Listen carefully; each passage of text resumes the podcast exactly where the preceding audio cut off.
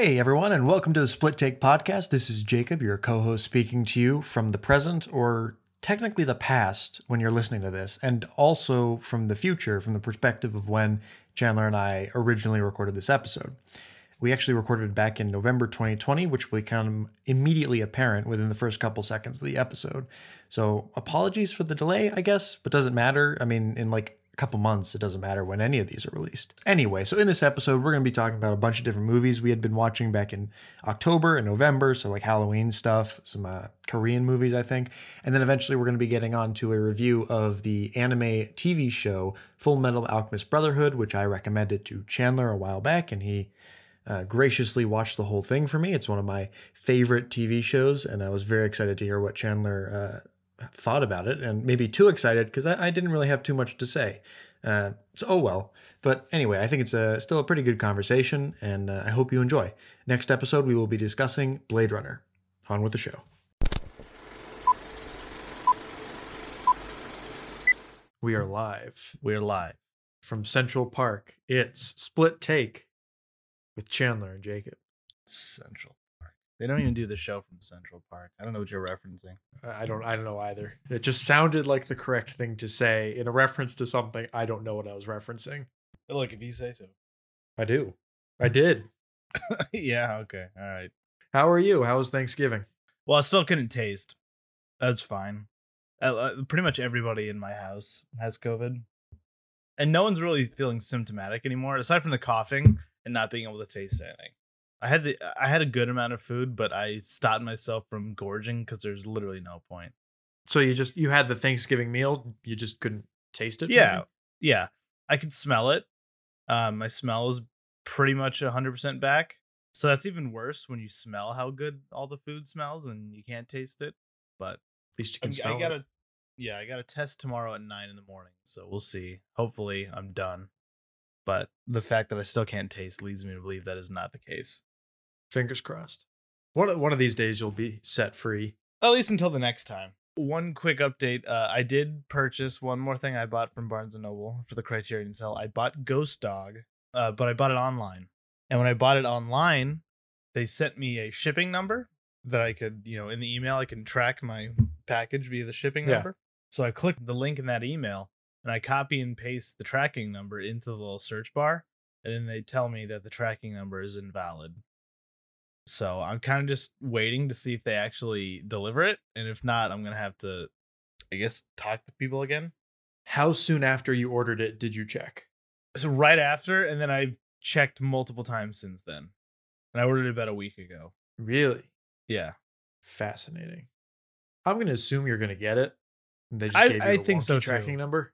Uh, quite often, I'll, I'll receive tracking numbers that don't work yet. Yeah. And then I wait like a day or two, and then they work. I'm 99% sure it won't work, but I'm going to check anyways. But yeah, that's where I'm at. I'll, I'll, I'll, I did the same thing I've been doing last week, which is just lay in bed in sweats and watch movies. And but we'll get to that. But before, yeah. how was your Thanksgiving? Oh, my Thanksgiving was uh, was very good. It was pretty low key, just me and my mom here at home. All the traditional stuff that you could think of: pumpkin pie, turkey, Get, cranberries, okay. Get, stuff. Oh, here we go. Now it's working. What's up? Ah, huzzah! Um, it is in Tolleson, Arizona, as of today. So, quick Thanksgiving hot takes here. Maybe Thanksgiving sure. split takes. Uh, I hate pumpkin pie. Have you have you ever tried it with an ungodly amount of whipped cream? Yes, because that is how I like pumpkin pie, and I cannot stand pumpkin pie if there's if it's just by itself. Really interesting. I'm, I, maybe I'll have to do an, a more ungodly amount. But like maybe pumpkin not. pie I, to me is something that I really wish I would like because I, I love the smell of it. I love the look of it. I love its seasonal uh his seasonality. And I love that it goes with whipped cream. But then I just taste it and I'm just disgusted.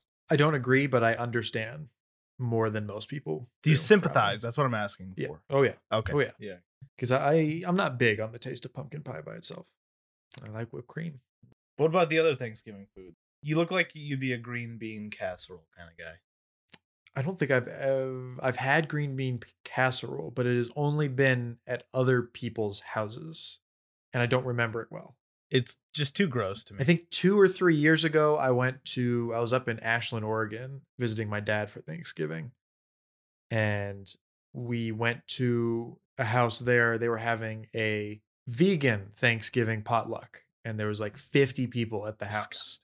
It was the most interesting experience I've ever had. And I think I might have had a green bean casserole there, but I cannot honestly remember. So I couldn't say I like I basically have not had green bean Hmm. casserole. I don't like green beans, and I don't know if I don't like casseroles, but the the sound of a casserole sounds disgusting. I don't like the word. I like casseroles. Casseroles. it are great. implies a, a homogeny that doesn't sound appetizing. Well. One of these days, maybe I'll make you a casserole, a good casserole. It's just it's food inspired product. Oh my god, you want to know something crazy? So, completely unrelated. Well, it is it is related to what we're about to do. But uh I'm I'm I just I'm sitting here, I have my laptop, which is where I usually record this podcast, and on my laptop behind me is my desktop. So I'm looking at my monitor. I had Steam open and I'm just I'm I'm Steam is open and I'm the th- thing that it's open to right now is one of my friends on Steam and uh, I'm just gonna send you a profile picture or a picture of his profile picture on Steam. I just sent you on Snapchat. Uh, uh, of like the 80 friends I have, this one came up first. Oh, it's Major General Armstrong, who we will talk about We In depth. extensive, later in this episode. extensive. So I got a few more things for the Criterion uh, Barnes and Noble sale. I feel like last time you said you were done. Did okay. I sent a Snapchat to the group, and I feel like no one it didn't go through or something because a good six hours later, no one had opened it, or at least it said no one had opened it. What was it of? Um, it was of the Koker trilogy. No, we didn't. I did not get that. Oh, fascinating! So I got the Koker trilogy. Oh, okay. And in that Snapchat I sent to the group chat, which I, apparently never went, uh, I said, "This is my final purchase of the sale." So were you lying into the ether? That was a fucking lie. That was the third fucking lie of the sale. Because I said I was done before this, and then I got this, and then Life today I got something else. Uh, life does find a way. I found out that Fa- Frances Ha was not on Netflix anymore. So I, oh, uh, okay. He did it. I was feeling a rewatch. Did you re- did you rewatch it? I saw that you like completely redid your Letterboxd profile. Oh yeah, I just I did uh, redid it again. I feel like Kind of. I, I added. no matter how many times you redo your Letterboxd profile, F for fake always comes back. I feel like I've seen F for fake on It hasn't been. It hasn't been on there for Okay. a while. well. Hey, never mind. That's I should get that. I was thinking about getting one more too. And F for fake is looking very appealing. It is nice. I need something short. I'm done with three hour movies. Yeah, I can understand. Well, we'll get to that too. F for Fake is also uh, entirely on YouTube It is for those who have not seen it. which is ironic because it is essentially a YouTube essay. Know a lot of people bring that up. so you can watch Orson Welles' best film uh, for free. I'm making a face. I didn't mean that literally. I, I was poking, Oh, okay.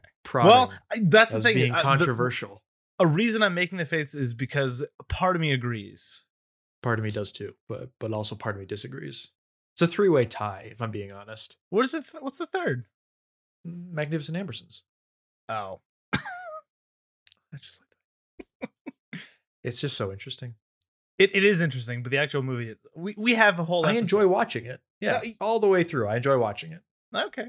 I will say the last time I watched it, I wasn't as I wasn't as awestruck at the the the audacity of the third act as I was the first time. I don't know if you saw, but I, I watched a film by the butcher of Magnificent Ambersons, Robert Wise. I did not. Robert Wise, by the way, I, I think I might have mentioned this in our Magnificent Ambersons review, but can't hurt to to repeat. Uh, the studio kind of forced him to make the cuts they wanted, so in a way, you can blame him for the the lost footage of Magnificent Ambersons, and uh, he did it to curry favor with the studio. So because he wanted to become a director in his own right, Hmm. and he went on to direct things like The Sound of Music, which I usually watch once a year with my mom around Thanksgiving. Interesting. I have never seen The Sound of Music, but I have seen the play. Really? The play is lovely. Well, the mo- the movie's just that too. Oh, Okay. It's lovely. It's, if I was being more honest, it, it might be like a four star thing, but uh, I go back and forth between five and four and a half. It's all about how you feel. Well, some more than others. Some I'm willing to be charitable, more charitable than I should with quality, and some I'm less charitable than I than I like should be. Shark Tale. Sure. Shark Tale was non unironically my introduction to Martin Scorsese. Interesting. His DNA is all over that. interesting. All right. So what have you been watching? Oh well, should we get to the big one, or should I should I dance around the big one first? Oh. you know, I want to try something new. Okay, Can we try something new? Sure, What if we were to go back and forth? sure. Like I talk about one thing that I watched, then you talk about one thing, and then a bit more kind of a, a back and forth. Yeah, go than- for it. Than our. Ah, okay, cool. Well, I mean, I, I talked about uh, Sound of Music.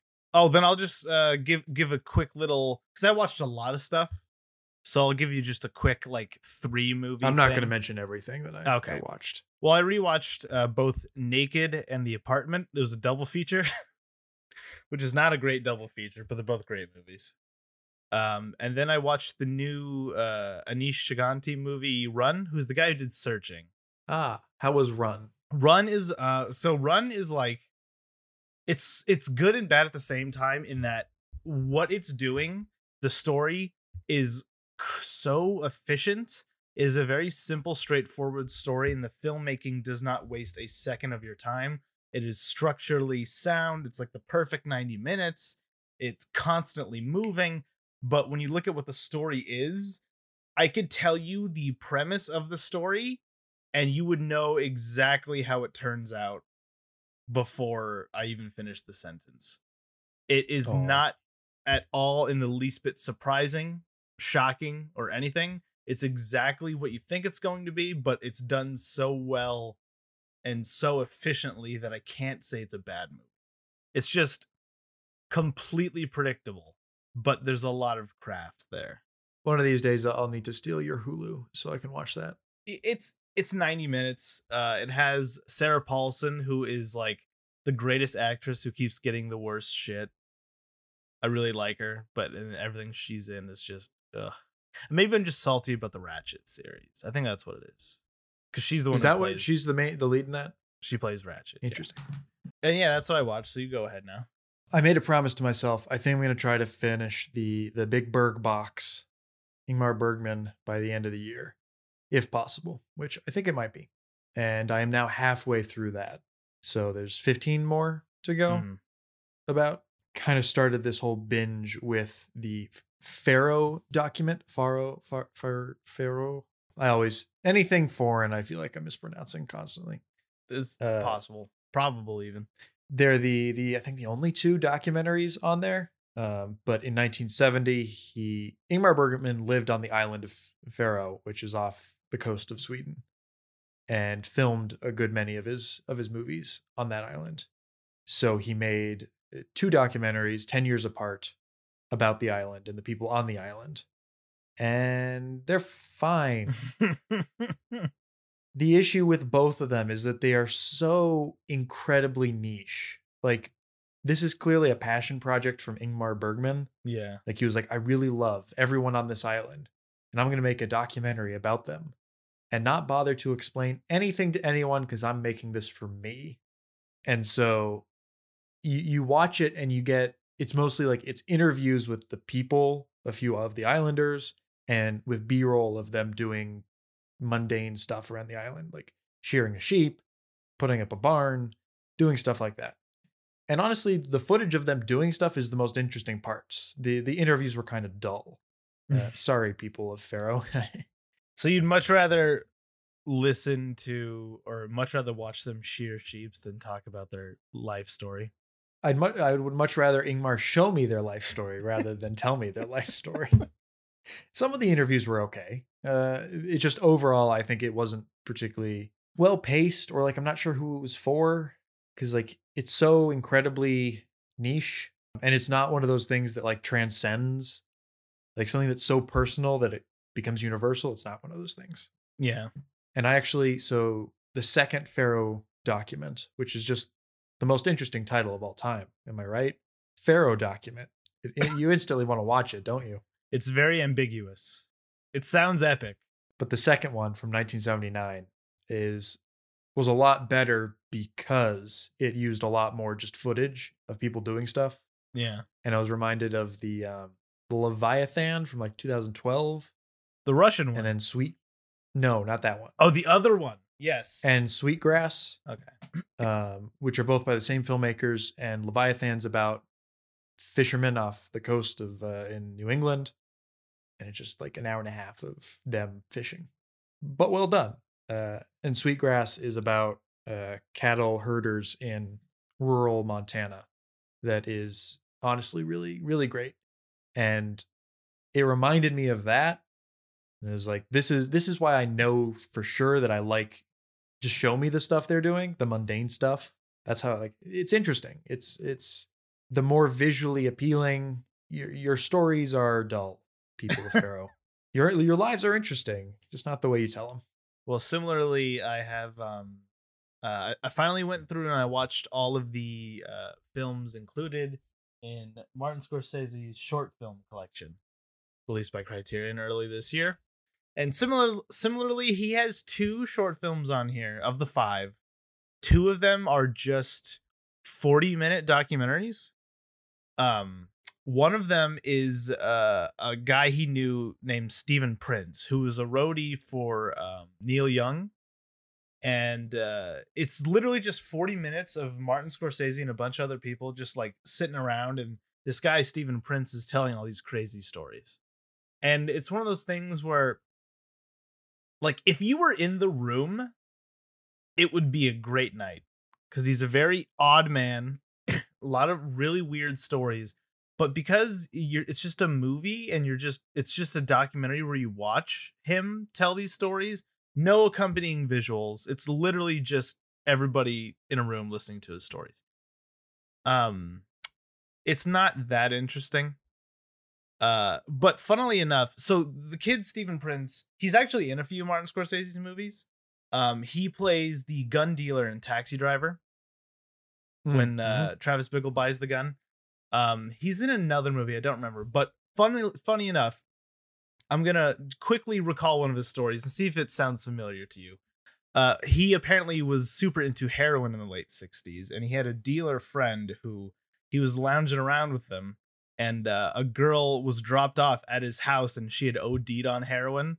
So to revive her, they had to shoot a shot of adrenaline into her chest, but they had to do it very precisely. So the dealer friend of his had to make a little sharpie X on her chest and he jammed it in her. It's too that, spec- that that's that that's uh Quentin Tarantino's Inglourious Basterds, right? so No, the it's whole time I'm watching it, I'm like, okay, I don't really find this interesting. But obviously, somebody, at least one person out there, found it interesting enough to rip the story completely word for word and put it in one of the best movies ever made.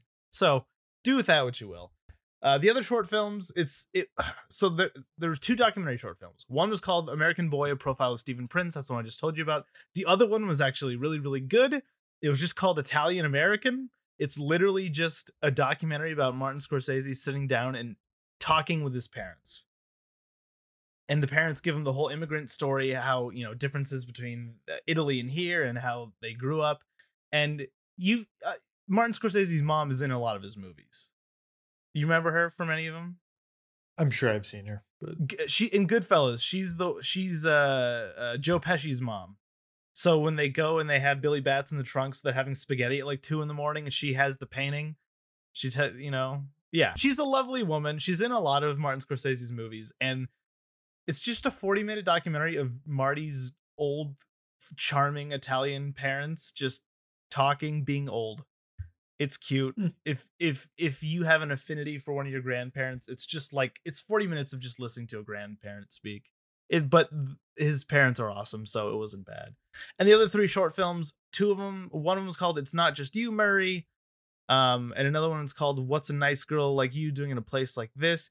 Two not good, very very just boring short films that inspired me because I thought, okay, so even he made overly long student films that thought they were about something but were really about nothing. That's great. And then another I, one I did this too. and then the last one was called The Big Shave. It's just a minute and a half, and it's actually really, really good. So Here's my question. So, uh, as soon as uh, I think you were just about to get to it, but I'm going to voice the question anyway. So, Criterion released Scorsese shorts, and it, obviously it's a bunch of short films. It's not a feature film. Is it worth, you know, if you're getting it on like a half off sale to get Scorsese shorts? yes, it is because it has the five short films altogether. It's like it's about it's about 130 minutes of film. If you combine the length of all, because it's like two 20 minute f- short films, two 40 minute short films, then like a two minute short film. That alone makes it kind of worth it. But the two, there's a few other supplements, but one that I really, really like that I've watched like three times. It's literally just um Criterion recorded a conversation between the Safdie brothers and Ari Aster, just talking about these five short films. And it's one of those things that made me appreciate them a little more. Still don't really like most of them, but it's it's fascinating because again, compared with you know that paired with the story that Tarantino ripped off, it's obvious that a lot of aspiring filmmakers got a lot out of these short films. Um, so it's interesting to hear that. And I topped it all off by watching Taxi Driver. Taxi Driver's great. Good movie. It's, hey, it's a great. So I've heard. And uh, yeah, that was. We'll get to a few more, but you go ahead. Yes. So I watched what is considered kind of a trilogy of Ingmar Bergman movies that isn't really Through a Glass Darkly, Winter Light, and The Silence. Just like the Faith trilogy or whatever they Oh, call okay. it. They're Yeah. all about faith. Uh, what do you know? Through I've seen two of them before. I've seen Through a Glass Darkly before and Winter Light before. Through a Glass, have you seen Through a Glass Darkly? No, You've seen Winter Light though. I have twice. Okay. Through a Glass Darkly is fine. It, it, it's a good. It's one of like the good middle ground Ingmar Bergman films where you're just getting into a good movie, something great, something Yeah. bad. Uh, can't can't really go wrong. Little uh, I want to say melodramatic, but maybe. Honestly, after watching it twice, I still don't know quite what I think about it. So, Hmm. eh, tad disappointing, but not not in any way that that matters. Uh, Winterlight. This is my second viewing. I, I am seriously contemplating giving it five stars because I think it I love Winter. Really it went up a whole lot in my uh, estimation in, the, in on my upon my second viewing. Part of that was just because I think I probably just watched it at the wrong time whenever I got it the first time around. Um, and then I've read some of the Ingmar Bergman stuff, watched some supplemental material before I watched it to kind of get into the, the headspace of the film before I started it. And it just the dialogue, everything, the way it's shot. It's one of the few times that, you know, Ingmar Bergman does Godard, uh, if we're going to bring him up, which I think we should, obligatory every episode. you have to. Uh, Godard likes to just kind of like spout philosophy, have his characters just talk a lot about stuff they think and believe in. And eh, sometimes it works and sometimes it's just boring as hell. Uh, and no one cares. but Ingmar Bergman, more often than not, does the same thing. Has his characters often talk about their views on life, religion, all that kind of stuff. And it works more often than not uh, in comparison with uh, Godard. And I think Winterlight might be his the best example of just like people monologuing about what they think and how they they respond to God, Yeah. faith, godlessness, all, all these kinds The of things. silence and of the, the whole yeah, the, the film is surprisingly nuanced. Like I feel like you could be a very religious person and watch it and feel vindicated. You could be an atheist and watch it and feel there's Yeah. something for you. It, it, it It's not definitive. it's kind of a dialectic. It's Yeah. it's just a conversation essentially about all these things, and no, no definitive answers are put forward as to no. if something exists, but rather this this priest just kind of trying to come to terms with his. See, I, I feel like the difference between the way uh, Bergman does it and the way Godard does it is that Godard puts these complicated ideas and philosophies into characters that you feel are completely disconnected because he doesn't write characters. He thinks characters No. are stylistic devices, but because you don't like, understand who these people are when they start rambling about philosophy, it doesn't sound genuine to who they are. Whereas Bergman's movies, like the characters feel real and the philosophies are tied to who they are and what is happening, especially in Winterlight. Uh, and now I'm Yeah. curious, um, you, what you should do since you've rewatched Winterlight, uh, you should also. When was the last time you saw I will. First Reformed? Uh, since the first time I watched it, I'll I'll give it a rewatch soon. Because First Reformed is one of those things where the only thing that I really don't like about First Reformed is just how heavily it leans on Winterlight. There's a lot of similarities to Winterlight. It's almost like his version of Winterlight. which I think is fine. Yeah, Uh, I I've come around to it because he does a lot with it that's different. But I feel like if there's any time where you you should rewatch it, it might as well do it while Winterlight's fresh in your head. But yeah, that's probably I agree. I think that's my favorite Bergman.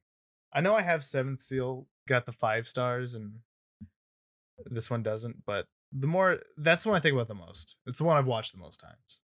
I highly recommend it to anyone who likes philosophy on film. And what about the third one? A similarity between I was thinking of uh, First Reformed when I watched a different Bergman film. This is kind of jumping ahead, uh, but I watched The Virgin Spring.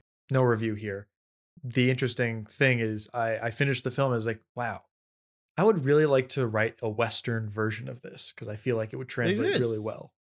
It exists. What? Virgin Spring. The Virgin Spring? Wait, no, I think of the Virgin Suicides. Yeah. Yeah. That which I. I I too thought of as well. uh, but the only similarity there is the word virgin. Enough about the Virgin Spring.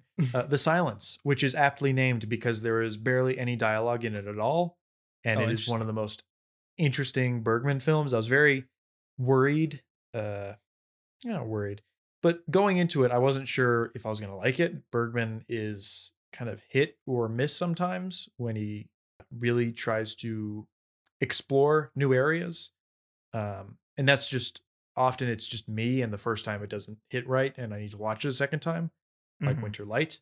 But I was worried I was going to watch. I knew going in that there was very little dialogue, and I was worried that I was just going to watch like almost two hours of of boring uh, Bergman stuff, which I was pleasantly surprised was not the case. And it is, I'm not sure how to describe why I found it so engaging, um, but Bergman specifically set out to make a film that was a visual film because he was very much aware of how much his movies rely on characters talking and talking a lot. And so he purposely made this movie to do something very different. Um, obviously, in, a- in his very specific way. So it feels very Bergman y. Mhm. But for the most part, it is just people wandering and people looking and observing things. and it sounds kind of boring, but I really liked it. And I need, I'm going to give it like maybe a year and I'm going to go back to it because I think it, I did, I didn't quite know what it was getting at. Mhm. All I knew that I, I was pleasantly surprised by it. So I'm going to need to revisit it at some point. Uh, so I did a little research just now. The movie I was thinking of was not The Virgin Spring. It was uh, Last House on the Left Yes. because they're Which both is a horror film. yeah. which I also I, I've never seen it, but I looked up the plot just to make sure that I was not going on a similar. Yeah, they they they both uh yeah, they both start the same way. So that's why I got them mixed up. But yeah. Uh I watched so I'm just going to go through these. I got f- uh, a few more here. I'll go through quick and then we'll get to the big one. Um I rewatched Gone Girl cuz I'm I'm trying to watch a bit of David Fincher before the new one. Gone Girl's fucking awesome. I love Gone. Girl. Gone Girl. I think is one of the most underrated movies of the last decade. I feel like that's what happens with all of David Fincher's good ones. Like Zodiac when it came out, people were like this is pretty good, but now people are like it's a masterpiece. Same thing is doing with Social Network, and Gone Girl feels similarly prophetic to the Social Network, because at, at the time, Social Network was like okay, interesting look at this thing that we don't really know about, but then ten years later, you look and you realize that David Fincher knew what was going to happen all along. There's a lot of stuff that is more true than it is uh more true now than it was back then specifically regarding the like the marketability of information and mark zuckerberg and how he plays into all that. Uh gone girl is similar um because it feels very me too you know me too movement despite coming out like three or four years before that Yes. but in a very twisted way. Yes. And I, I know a lot of people who don't like where the story goes. I still think if I had one complaint, the like it it's a little too long. Quick spoiler, jump ahead in like 20 seconds, but when um Rosamund Pike, I forget her character's name, comes back, um, you expect the movie to end pretty shortly after that. But then there's a little bit about them moving back in together, and then uh, Ben Affleck is trying to find a way out of this uh, redone relationship with his wife, and his sister and everyone are trying to get on his side, and he's going to the police trying to s- see if we can like catch her for because she like admitted to what all that she did and trying to pin it on her, and then she gets pregnant, and then it's just it it it moves so efficiently up to that point and you see pretty much every angle to the story but it still goes on for like another 15 minutes that's my only complaint but it is amazing I'd say like i like through and through love Gone Girl. It's one of my favorite movies. And I don't think you can take anything out, but I would kind of agree that it might go on a little too long and it might just be like a bit over time. Like it, it's a cumula- cumulative thing yeah where like it's not like the ending I think is important. mm-hmm. Everything that is there. And for me, every time I watch it, it works and I'm there all the way through. But I understand that kind of um because you get the climax. It's a bit of a return of the king kind of thing. yeah You get you get your payoffs and then there's a bit more yeah because technically the story and the resolution hasn't quite been resolved, but it feels like it's been resolved. Yeah. But it's a it's you you get the superficial re, uh, resolution first and then it takes its time giving you the actual kind of relationship resolution which most movies kind of put those things together Yeah. and have it less so spread out. because I think I think the reason that it doesn't work as well for me is because I feel like Gone Girl is about a lot of things. Um, but to what it what the most fascinating thing about it to me is it's sort of like no holds barred portrayal of like the media circus and how little things like him taking a picture with some girl or him like smiling for one camera in front of the sign of his missing wife how one little Mhm. lapse in judgment can turn into be spun into this you know huge media artillery against you that's the stuff that was more interesting to me so then towards the end when it becomes less about that and more about the micro level stuff just how she's manipulating people and how her her scheme is working it becomes a little simple comparatively Sure. um, but I agree that everything that is being shown at that point is necessary, and it does have things to say beyond that.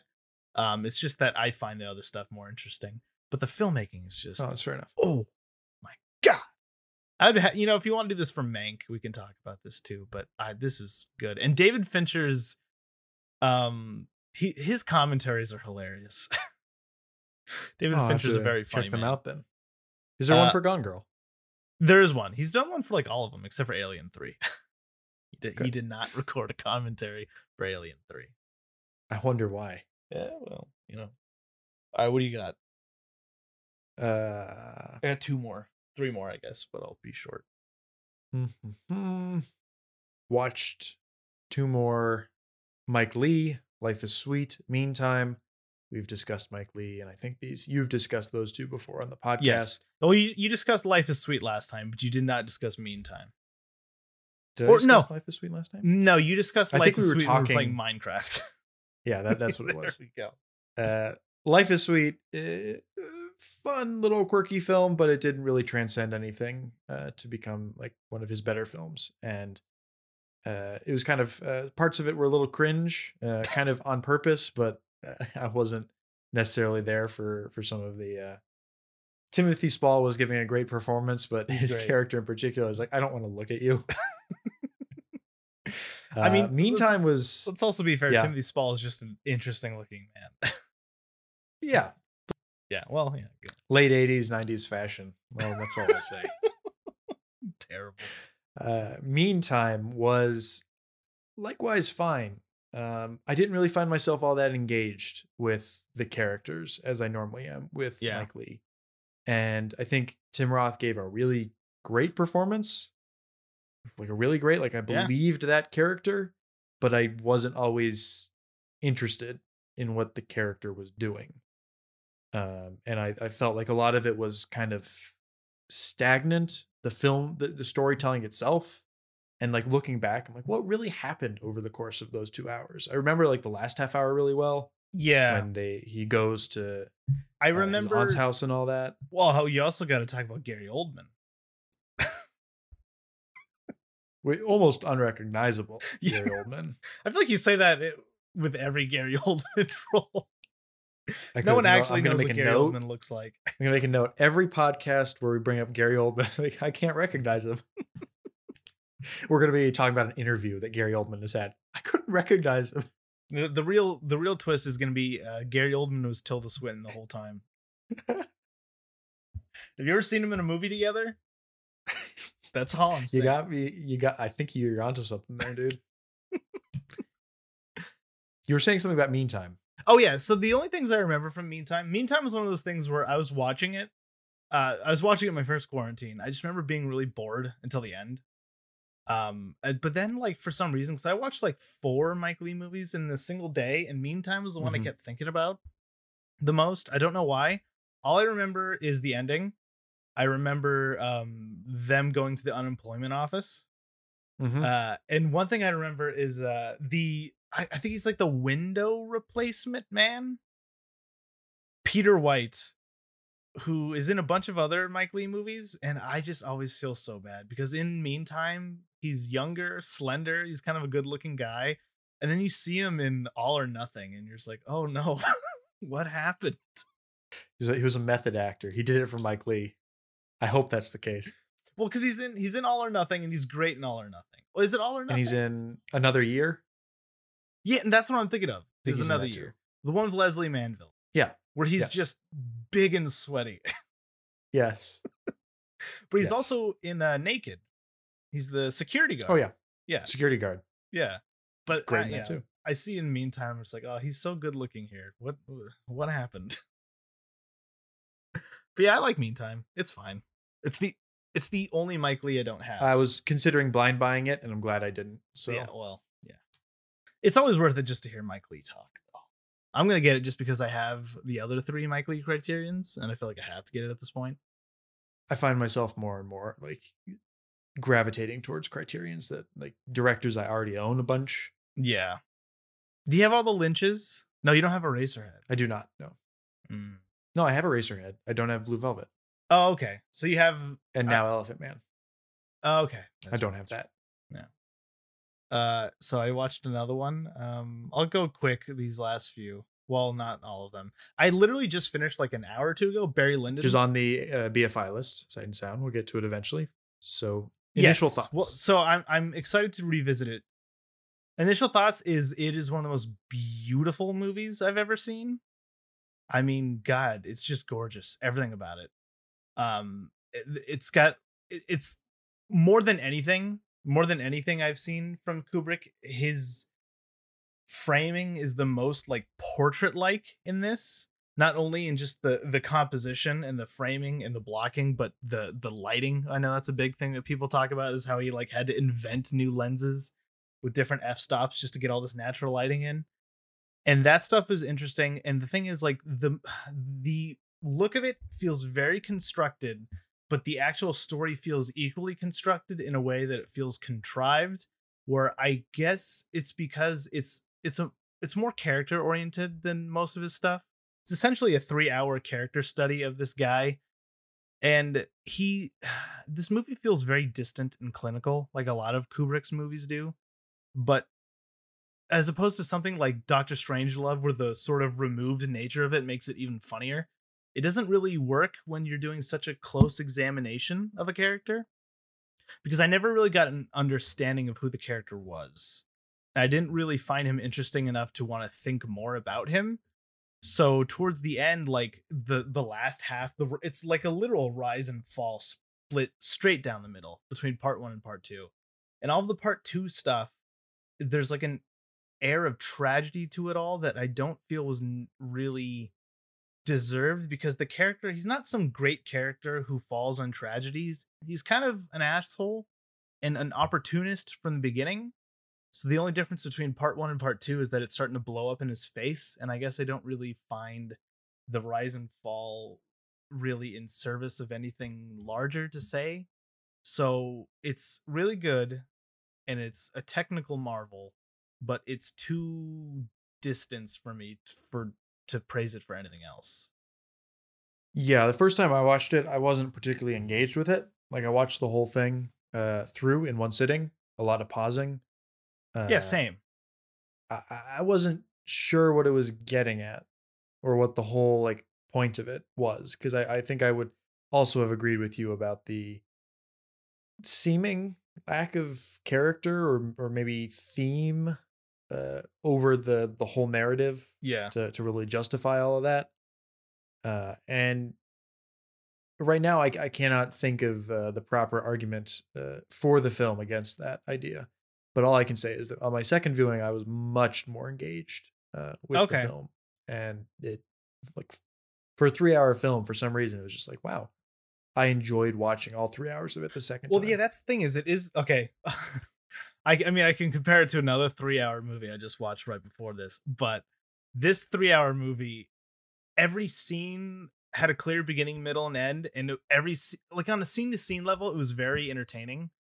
Like there's a lot going on in every scene, but I just I never felt all those scenes together made anything. one of the the biggest selling points I think beyond what you think of characters, Kubrick and all that, it is one of the best depictions of that historical era Yes. in Europe.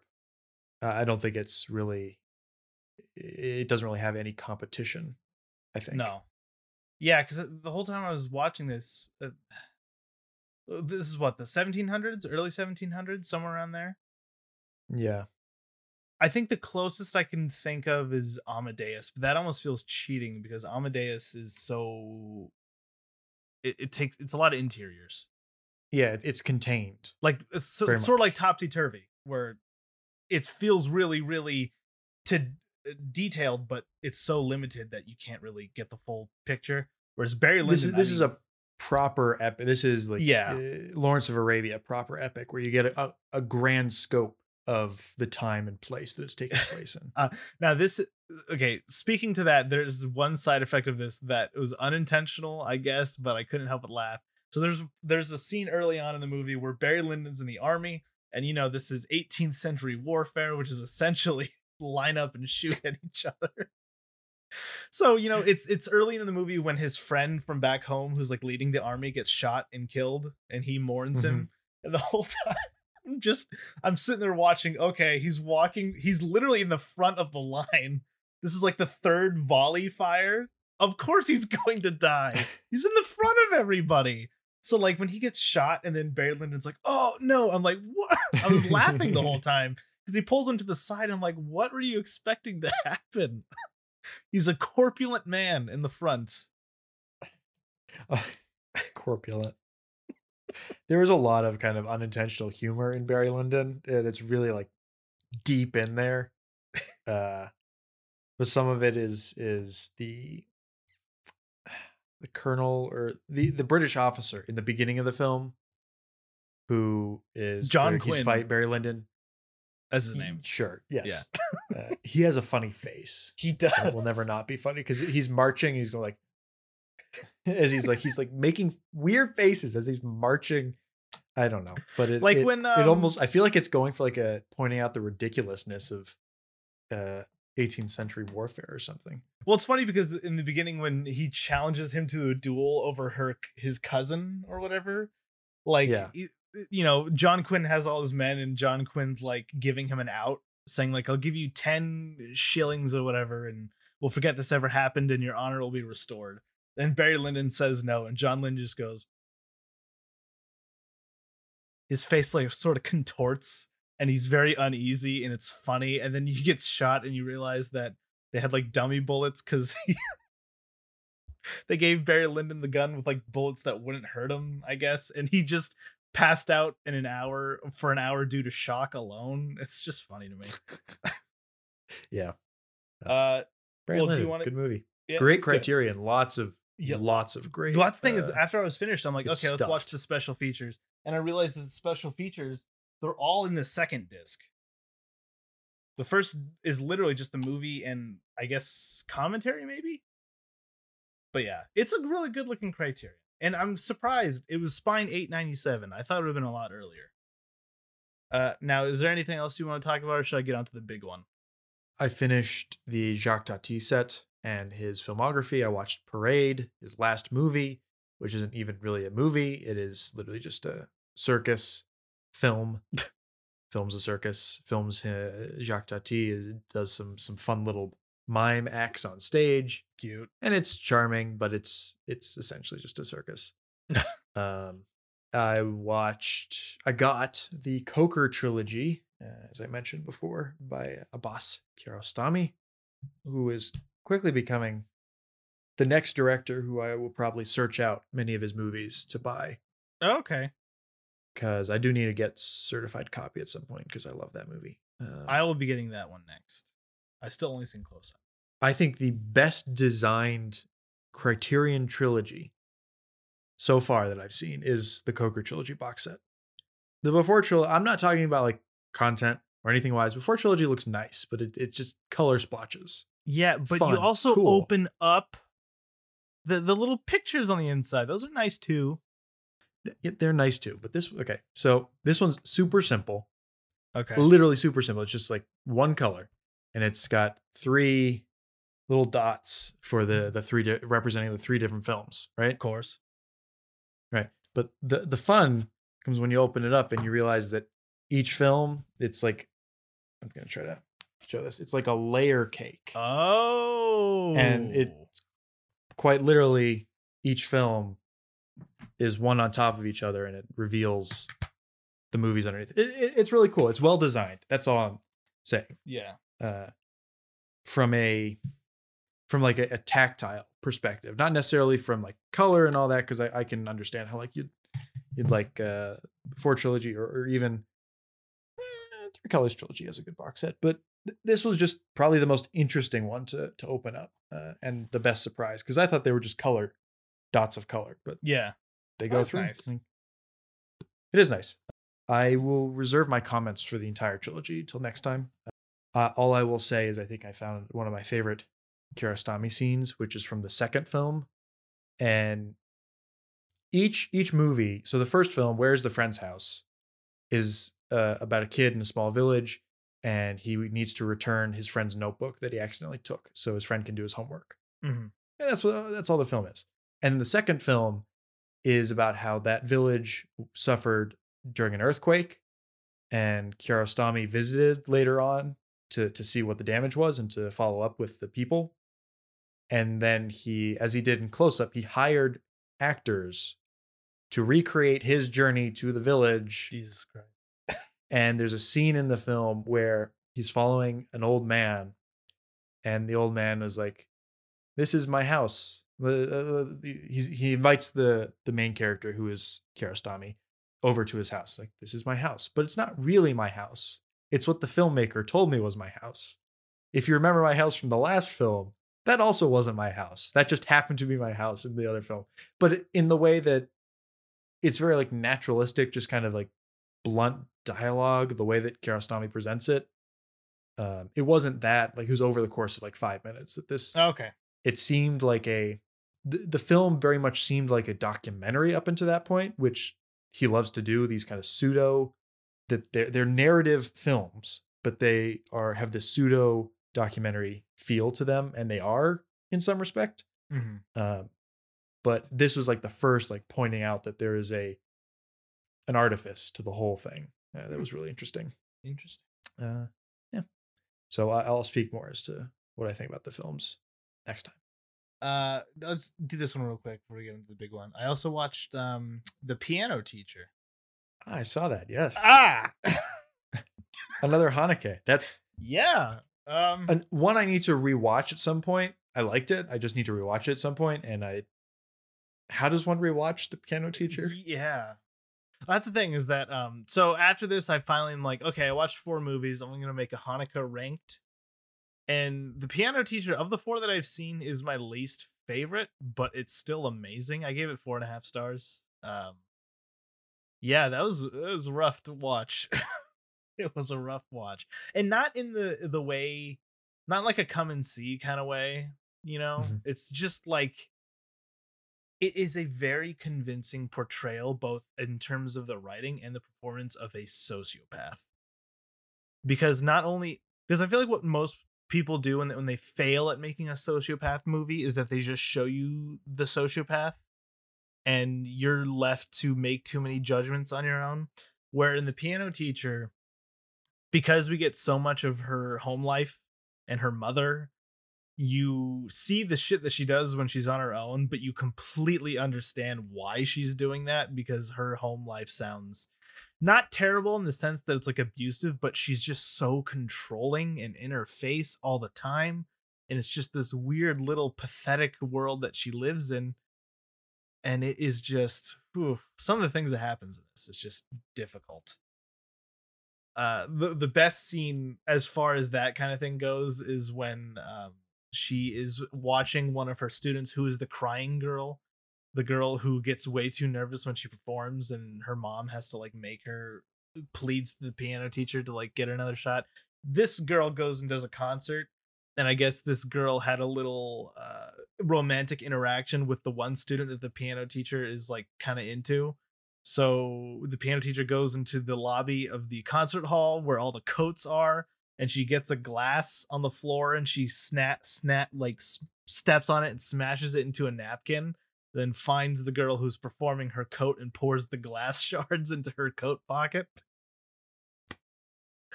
Yeah.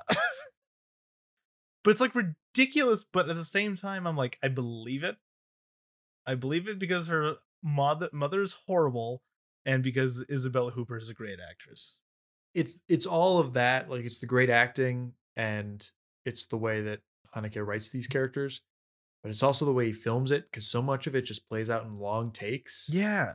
which is really like i- eh, if you want to know like how to make your film feel eh, a scene feel real just look at a Haneke film. Just like i feel like half half the battle is literally just following the characters around as they do these things. You don't even need to see their faces because it's just the reality of that situation just comes through so much better when you're just constantly with the characters there's no editing away it's uncomfortable but you have to sit through it it's his devotion to realism is inspiring because it, I don't know because I've seen I've seen four movies. I've seen Cache, Funny Games, the original, Code Unknown, and The Piano Teacher. And all four of these movies, they're really slow movies made up of a few really long takes, but they're all very engaging. And I I still don't know why. I don't know how he makes them so engaging because it's on paper it should be the most boring thing. It's not though. It's very very intriguing. Catches your eye. And i i feel so bad putting it at the the bottom of the four but it's still amazing. Really good. Big big uh big recommend. Uh should i get into the last one or do you have anything else now let's let's get into the last one yeah okay so the last one is a movie that jacob got me a while ago Mhm. he bought me this criterion for my birthday i want to say in like 2018 maybe 2019 This was before I knew we were we were gonna have to watch it for the podcast. So I was, Yeah. this is some long He term knew. thinking. he he came up with the idea for the podcast just so I could watch this movie. And that movie is Andrei Rublev. Directed by the great Andrei Tarkovsky. And I do say the great Andrei Tarkovsky because I saw th- what he wanted me to watch Tarkovsky for a long time. And uh, I watched Stalker and I loved Stalker. Stalker is amazing. So it gave me more confidence to watch Andrei Rublev. And I gotta say, I just wasn't really into it. Okay. I gave it three and a half. That was reluctant. It was more like a three, but I feel like just the sheer amount of artistry at play, I couldn't award it anything less than that. But I don't know. I want. I'm not gonna say anything. I want you to explain why you like it because I'm curious. Because I feel like I'm. I watched a different movie from from what you can remember. Yeah. Yeah. I contemplated watching it yesterday um, in preparation for this discussion.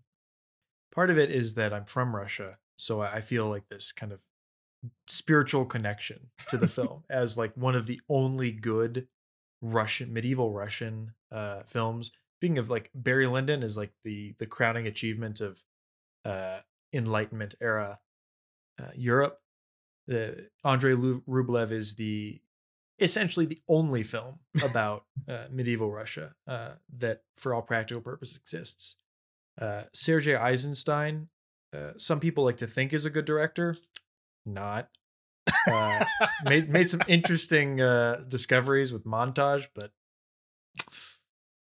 I'm just saying, uh, you you have to be a real film nerd to know the name Sergei Eisenstein. Am I wrong? Case in point. Yeah, I'm just saying that you know if it's if it's that obscure, how good can you really be? But he made a film called uh, Alexander Nevsky, which is also a medieval Russian uh, film, and it's uh, garbage. Thank you. this is my hot take of the uh, of the episode. Uh, but as someone who is really interested in this and doesn't essentially has no content to watch, uh, that the film felt like the uh, a soap opera version of medieval. Russia. Uh, and Andrei Tarkovsky, not Andrei Tarkovsky, Andrei Rublev uh, despite the fact that it is filled with itself, filled with uh, historical inaccuracies, still feels very much like a. It definitely medieval feels legit. It it feels detailed and researched, because everyone in this movie is disgusting. uh, although it, it's a bit more of a hodgepodge of Russian history, like, it, yeah, he's just putting pulling together events that didn't necessarily take place all at the same time. The the look of it is pretty accurate, mostly because they haven't updated their monasteries uh, since the medieval days. So now here's to show up. As far as historical inaccuracies go, here's one I was curious about the the hot air balloon at the beginning of the movie. Yeah, could was that possible back then? I don't know. Because right away that was one of those things where I'm like, this is like supposed to be the 15th century, isn't it? That feels a little early. I think uh, no know as to your your opinion on this. uh, I think it is possible. I'm not sure it's possible in that in, in that area. Well, they definitely I, sold I, it. I feel the hot air balloon was invented around then. Yeah.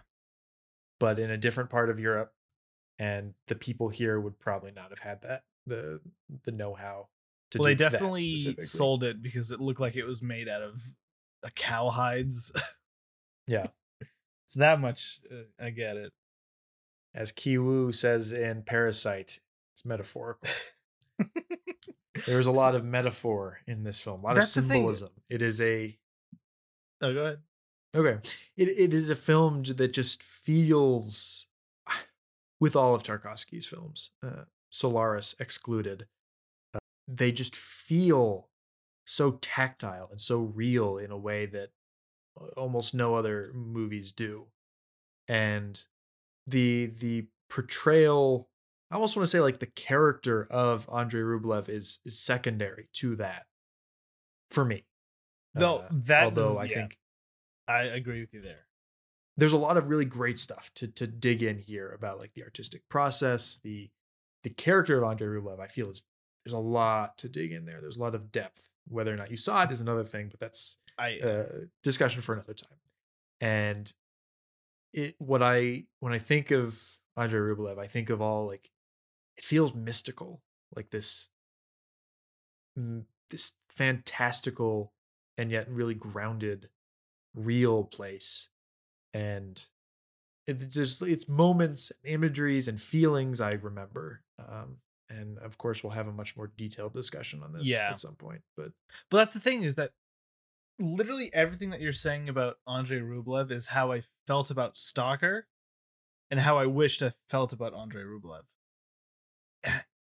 So, you know what it reminds me of is one that we briefly talked about recently. It reminds me a lot of Mishima, where hmm. Mishima, uh, I have the same issues where I I really appreciate the structure of this movie in that it's it's I don't I don't even want to call it a bio movie because it's not really about Andrei Rublev. Andrei Rublev is the the character is the framing device for this specific time in history, which he uses to explore a lot of things. Um, the structure it's not like A B C D. It it's like eight chapters all in his life, spanning years apart, and you get just these little tiny little moments in his life that I feel like are working towards something bigger, but I, it's the movie maybe it's that it's too dense for me because the whole time i'm watching it i'm like okay i got on pretty early by like chapter three that andrei rublev isn't really the focus of the story he's just there bringing this all together but i just felt like every chapter was so dense with metaphor and ideas that i just was not picking up on. I had no idea what he was trying to say what it meant wh- what the focus was because it every chapter feels so different because it has different characters and it's a different time in his life where he's doing different things and i just maybe i just didn't have enough time to process what it is before it moves on to the next one. And also i feel like the i don't know i didn't understand a lot of what was happening. I didn't really get who is who and who's doing what and why like when the the the brother of the prince invades the town of Vladimir. Mm. It's the raid. It's the big Yeah. raid in the building where he's burning and killing everybody. I'm like, okay, wait, who's this? Who's his brother? Who the prince? Who? Oh, and then I realized later, okay, the prince was the person that wanted Andrei, or not Andrei Rublev, the Greek to paint the chapel, and there's just so much going on, and it's so tangentially related and connected, and I never made those connections, so I just was flustered by the whole thing. Understandable. And Tarkovsky can do that. I speak from personal experience. And I hope this is going to be like how my experience with Stalker, where I was like, yeah, this is boring. I don't know what you're trying to do. And then the second time I watched it, I was like, okay, uh, this might just be the shit. and it's great. So I look forward to a second viewing. And if you're, there is, I think perhaps, I don't think you need some background information to know, but it is helpful to Yeah, it's kind of of just like have a, a uh, general day. idea of the, yeah. It is a film that is almost a portrait of the Russian uh, consciousness, collective consciousness of that people Yeah, of the kind of darkness and tur- turmoil that has led that has just pervaded that country for years and the paganism and the christianity that kind of runs through all of that and how so much of it is founded on on this kind of eventual turn from paganism to Greek Orthodox Christianity and how that also affects the national consciousness. So it it is a portrait of Andrei Rublev, but more so it is it is a film about the the history of Russia and kind of where this consciousness, the idea of Russia comes from, Hmm. uh, from the perspective of someone making it under the USSR and all that. And there's some there's definitely some background information about history, the where Andrei Tarkovsky was when he was making it, that makes it interesting. Uh, but I'm not sure you need it. yeah. And I think even if you didn't have any of that upon a second viewing, I have a hunch you'll like it a little more. But Well, I'll definitely I don't it a little more as long as I understand what's going on. I also think a huge issue was that I watched this an hour after I watched Gone Girl. Those are just completely different movies. But yeah, we'll get to it eventually. Uh, should we get on to the big discussion? the big discussion. I'll redeem myself here. so Our BFI movie of the week. so we're doing something a little different here. uh, we few weeks ago, no, no, like two months ago now, three months It's ago. been a I don't while. know. It's Time been more an than that. illusion. We talked about the Tatami Galaxy, Oh, okay. uh, which is the first of I, I think an ongoing series of anime. Uh, like it's weird. Like we're talking about super uh, niche foreign films, and then every once in a while we just talk about these. Which is also funny because series. n- neither of you are big anime watchers. no, I like it. I like Uh, it too. We've I've I I used to like I got into anime and I watched a bunch and then I I've kind of over time just like okay I'm confident that we've seen a similar amount of anime. yes And I, I'm confident that it's similarly not that much. five or six series probably at most. I'm somewhere around there. I'm somewhere around there. Yeah. I think I've seen a little bit more than you have. I, I'm sure I you have. explored a little bit and then stopped. Yeah, well, it's funny because I'm not a huge anime person either, but some of my favorite movies are anime movies. And I think that's why. But yeah, this is this is our uh, podcast where we discuss the BFI movies and sometimes anime. It, for me, it just feels strange in a great way. Like No, I I love like how it. random it feels. Like you're scrolling. I, I just imagine someone who just found our podcast who knows nothing about us. They're scrolling through all these episodes about movies like Naked. What's that? Topsy Turvy. Uh, Jaws, who I like Jaws. I've heard of that movie. The color of pomegranates. What's that? And then suddenly they they scroll down and they find, ooh, anime. or uh, conversely, I, I am imagining like a real a big anime stan, uh, an otaku. I think An they're, they're referred to as. A weeb and is just Uh, looking through, and then he's like, "Army of Shadows, what's that?" like they they look up like, oh, I want a review of the Tatami Galaxy, and then they find our podcast through that. Like, what the fuck is this? Well, This is not for our if somehow we audience. manage to make a weeb watch Gooby, I think we will have fulfilled our goal as a podcast. the goal of the podcast is just a long con to get everyone to watch Kubi. But yes, we're talking about Full Metal Alchemist Brotherhood today. Yes, The 60 part anime series that is a sort of remake, but not really, of the original anime series from 2003. a little a little uh, background uh, to this is that the the whole thing was written as a manga by Hiromu Arakawa and written by one person. This whole thing, and then it was adapted. I think she was like halfway through writing it, and then the the original like 2003 show started airing, and so Uh, okay. it was kind of like a Game of Thrones scenario Interesting. where they eventually caught up with the material and started just making shit up on their own. Mm.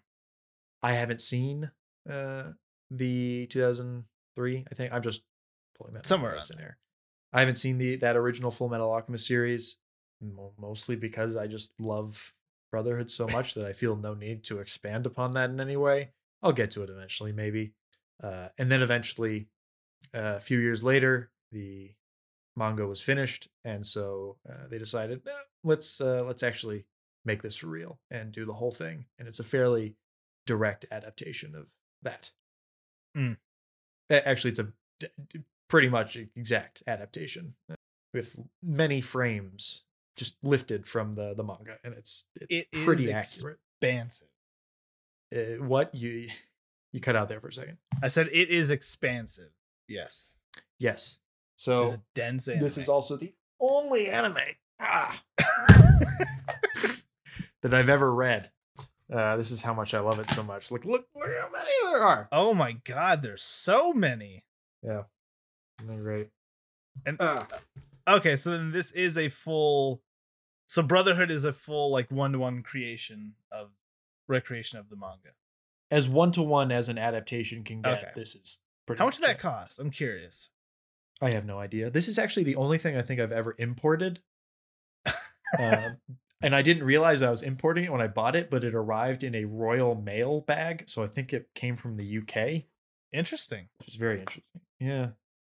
I'm trying to find like a frame that would be like just to illustrate how accurate it is, but that I could probably just sit here and waste too much time doing that. So, anyway, what is I, I'm curious as to how you would describe it. What is Full Metal Alchemist Brotherhood about? Oh man. Uh, so what it's about I feel like the, the the best way to get into it is the concept, which is this it's this fantastical magical world that sort of has the iconography of like mid 20th century Europe, but it's kind also- of steampunk. yeah, kinda kind not? of steampunk and futuristic, but mainly relying on the 20th. It's like between World War One and Two. somewhere around there. European, vaguely European. Uh, and it's just a world where this thing called alchemy exists, which is a sort of magic. I don't know if they ever use the word magic, but it's a, it is a, They a call it a science. A science. Okay, sorry. It is a technique, a scientific technique in which matter is cycled through. Uh, the idea is that you can't create or destroy matter. You can just sort of translate it across different planes of existence. That is alchemy. So you have people who can make like spears out of rocks and stuff like that. Uh, people who can just conjure fire. It's that but I think what makes it better is that they somehow manage to take this very magical thing and apply it to a lot of realistic politics because it's a very political show story. I mean, It it's very hard to it's really explain. what hard to it is also tonally it's very hard to explain because you have it, it deals explicitly with like the ethics of of government killing of of um, extermination of It's what's the uh, word i'm looking military for complex stuff like that. yeah it, it deals with some really heavy stuff and then at the same time you have a giant man who just pops out his muscles whenever he can and it's that's the joke Well, and it's funny it's it's funny every time. It's a movie or sh- it's a show. It's a show that like it has very realistic problems with indoctrination and genocide, but also the main villain is just a it's an eyeball who wants to swallow God. spoilers. And, Eh, but yes an evil eyeball is at the center of it all. Uh, but i feel like that's getting a little ahead of ourselves because so much there's so much to the show and it's it, it's interesting that you mistakenly called it a movie Uh, because it's most certainly not that but it is No. also very much a contained narrative much more so than many tv shows are there is a clear arc for just about everybody. I, I was looking through the episodes and I think I can only point to one that is pretty much filler, or you could take it out and it wouldn't change. Is much. it the one where Hohenheim's by the fire? that is technically one? Although if you go back and watch it, you can find character information about Hohenheim that you don't get anywhere else in that episode.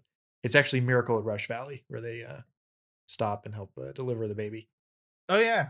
it's in like the first season. It, it it is the only inconsequential episode, but most I'd say all of them pretty much lead. Like one episode ends and the next episode picks up almost immediately afterwards with the consequences of that. and the little character moments and micro conflicts have they have ripple effects that carry on like three or four seasons later.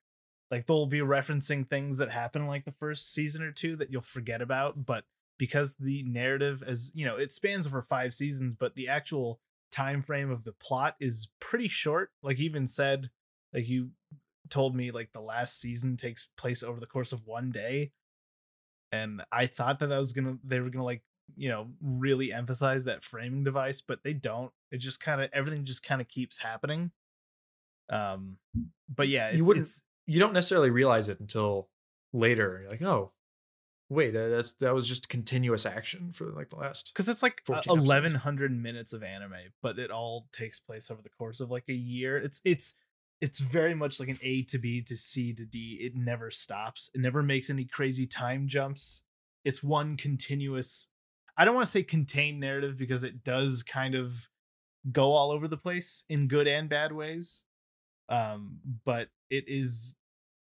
it's a, I don't even want to say efficient it is it's straightforward it's straightforward. Not a lot of filler. More so than most animes. It, like compared to something like Naruto or One Piece that are like 600 episodes and still going. This is Which those are very much episodic yes in yes. nature and meant to be. But Yeah. even These are serial. even something like Cowboy Bebop, which I'm sure I will be making uh, comparisons to that every once in a while.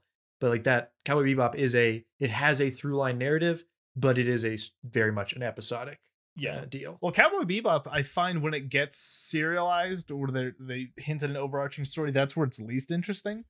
I much prefer the episodic structure, but this that's why you can watch like 9 or 10 episodes of this in like one sitting because it leads directly into the next thing. There's always something happening. But I feel like what we have to talk about the reason it's very complicated, it's messy, it's big, it's expansive, but the reason it works is because every fucking character is amazing in this. All of them. I can't think of a single bad character in this entire show, which is crazy because the cast is huge.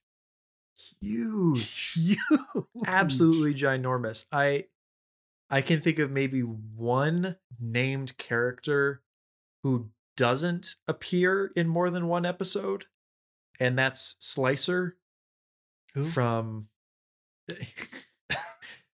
I mean, now you're. I, I'm just gonna show off this episode of how. Let's find. You've read the manga. I'm sure you've watched the whole series multiple times. I've seen it once. When they uh in the first season, when they explore the fifth laboratory, the third, fourth, Is it the The lab- girl? and they meet Barry the Chopper and Slicer, the two oh, hollow-headed Yes, yes, yes.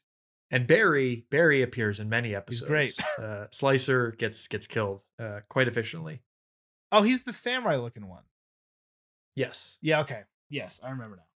but even like some throwaway characters in the the first season, which is it's kind of artificially created. They're not really. It's not even really Yeah. uh, divided up into seasons all that uh, uh, definitively.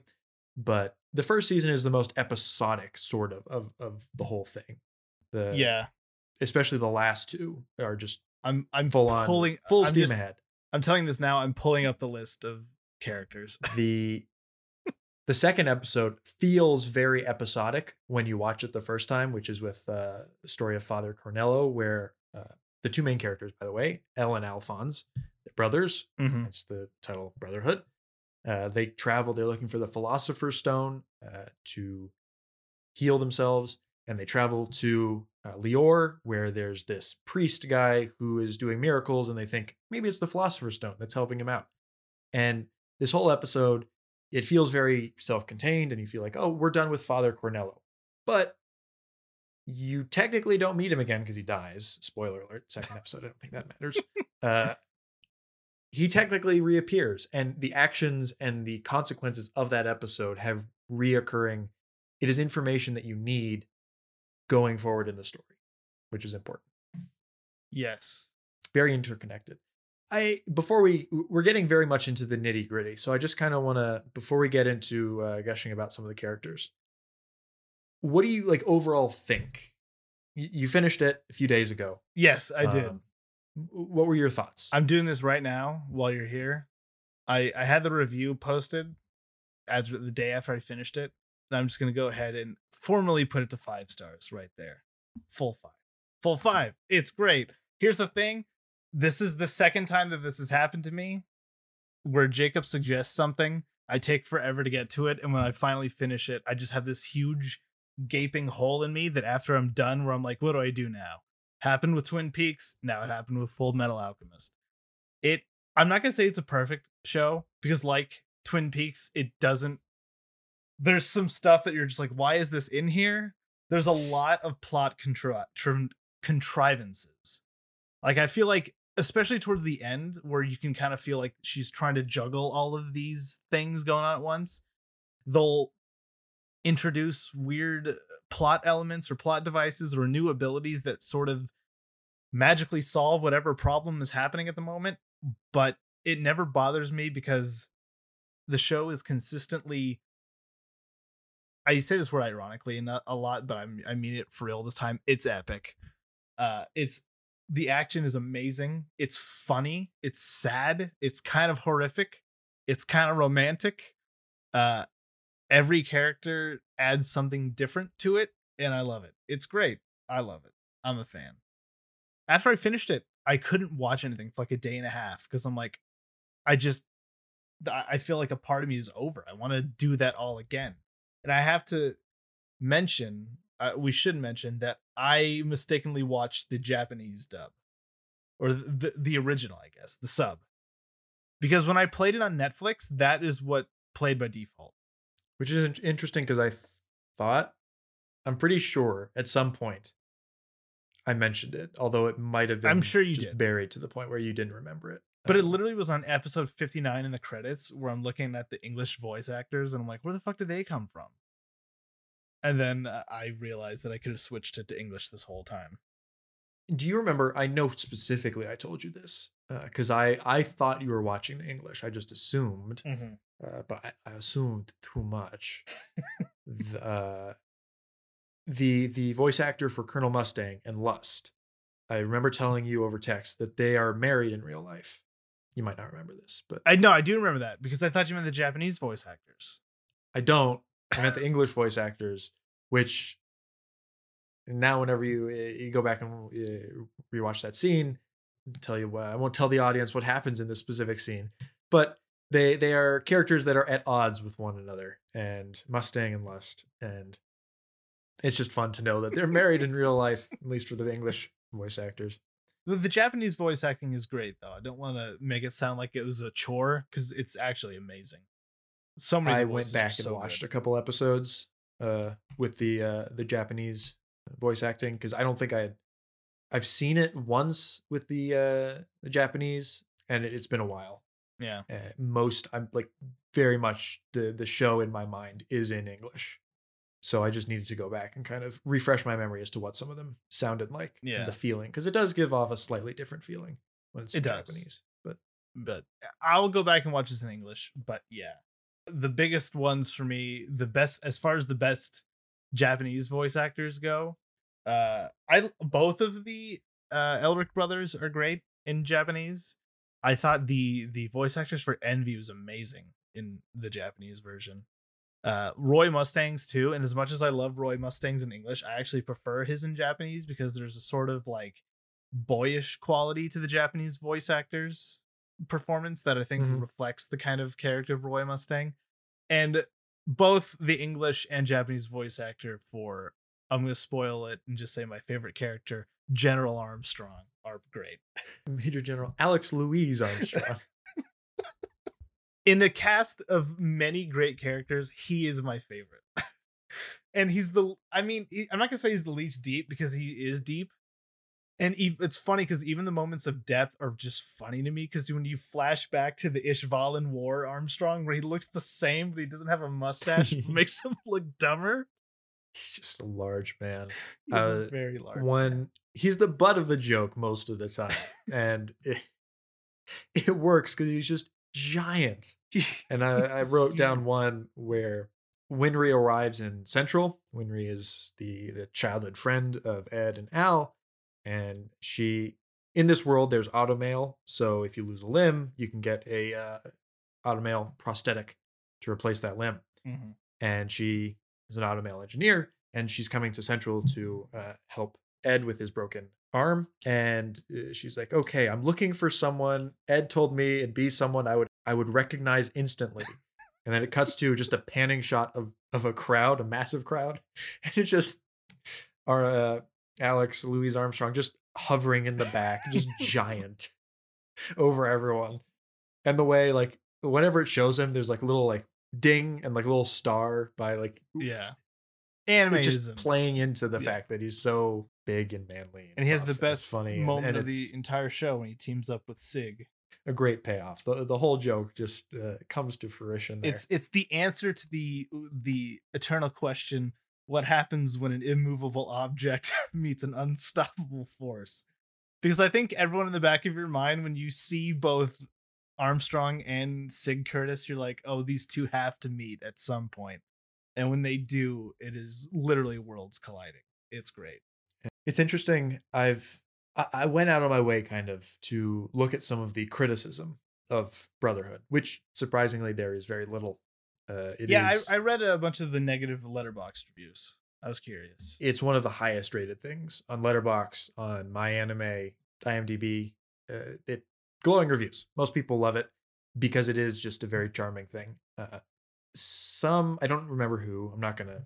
Doesn't matter. Someone said like they didn't care for the humor, and sometimes the humor, uh, like it didn't balance the tones correctly of Yeah. those two things. And I'm not gonna disagree, but I am because I think there is there are one or two moments where it kind of shifts the tones a little too quickly. Yeah.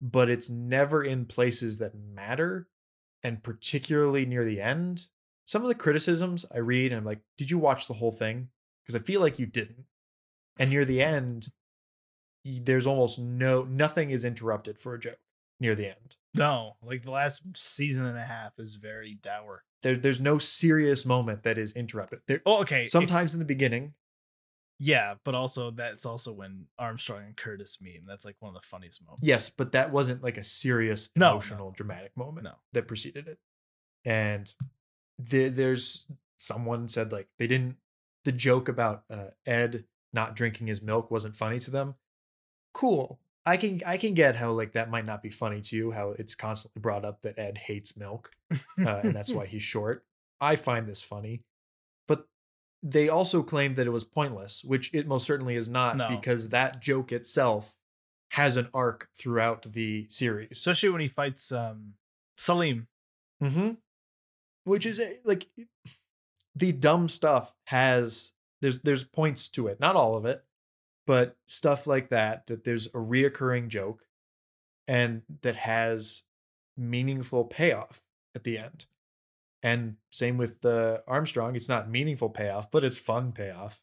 So that's that's me responding to that particular. I mean, yeah, there's also just like comedic characters too. So like there's some characters I always I can't remember his name. Yoki. But, like his purpose probably the the dumbest character in the show, but still. he I like him, but uh he he just leaves the show.